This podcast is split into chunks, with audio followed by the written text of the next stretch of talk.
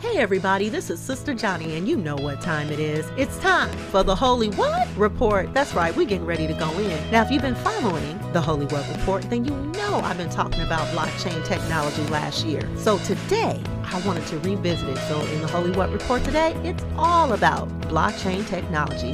And if you're an investor, I'm not telling you how to invest, but you definitely need to look into this blockchain technology. First, what I want to do is I want to go over some terms, get that out of the way, so we can get to these articles. The first term is blockchain. What is it? Simply put, blockchain is a shared immutable ledger that lets you record the history of transactions by establishing trust accountability, and transparency. It transforms the way we carry out transactions and can be adopted in virtually any contract, deed, or payment. Blockchain can be used across businesses, industries, and even the world. In hood terminology, blockchain is like the internet on steroids, only this time it will include your digital file that will never go away. Y'all heard me. Okay, the next term I want to get out of the way is decentralization. Decentralization is the process by which the activities of an organization, particularly those regarding planning and decision making, are distributed or delegated away from a central authoritative location or group.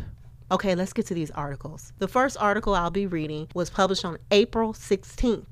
2019. All the links will be down below. A recent report by the Financial Times has revealed that the World Bank and the International Monetary Fund, IMF, have collaborated to launch a private blockchain network which will enable explorations and experimentations into distributed ledger technology DLT. Okay, this was back in 2019. The next article that I'll be reading was published on February 24th, 2021. State Bank of India ties up with JP Morgan for use of blockchain technology. I'm just going to leave it down in the link so you can read the article. India is likely to rely on blockchain technology for tamper proof degree certificates. And this was put out February 7th, 2018. Here's another article Blockchain technology in healthcare market is booming worldwide with Microsoft, iSoft, and IBM. This article is put out on February 23rd, 2021. I'm not going to read it, I'm going to leave it right there. The next article was put out on February 23rd, 2021. And this article was put out by Coin Telegraph. U.S. Education Department promotes putting student records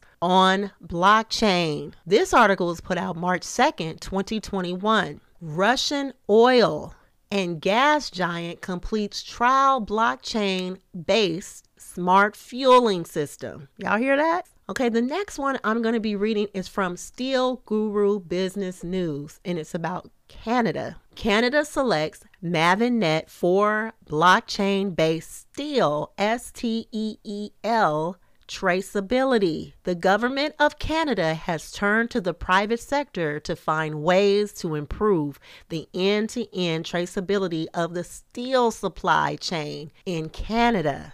This next article was put out by SB Wire. This article was put out on March 4th, 2021. Blockchain in agriculture and food supply chain market to see huge growth by 2025. The next article was put out on March 4th, 2021. Square's $297 million deal for Jay Z's music service Tidal may bring blockchain to masses. And this last article was put out on March 2nd, 2021. And this article reads Sony Europe follows in the steps of global 500 firms like Google and Samsung in joining the Theta Networks Validator program. All right, that'll do it for the Holy What Report for this week. Thank you so much for tuning in. Have a wonderful weekend. Don't forget to visit me at sisterjohnny.com, sisterjonni.com. Thank you so much for listening to the Holy What Report. Signing out.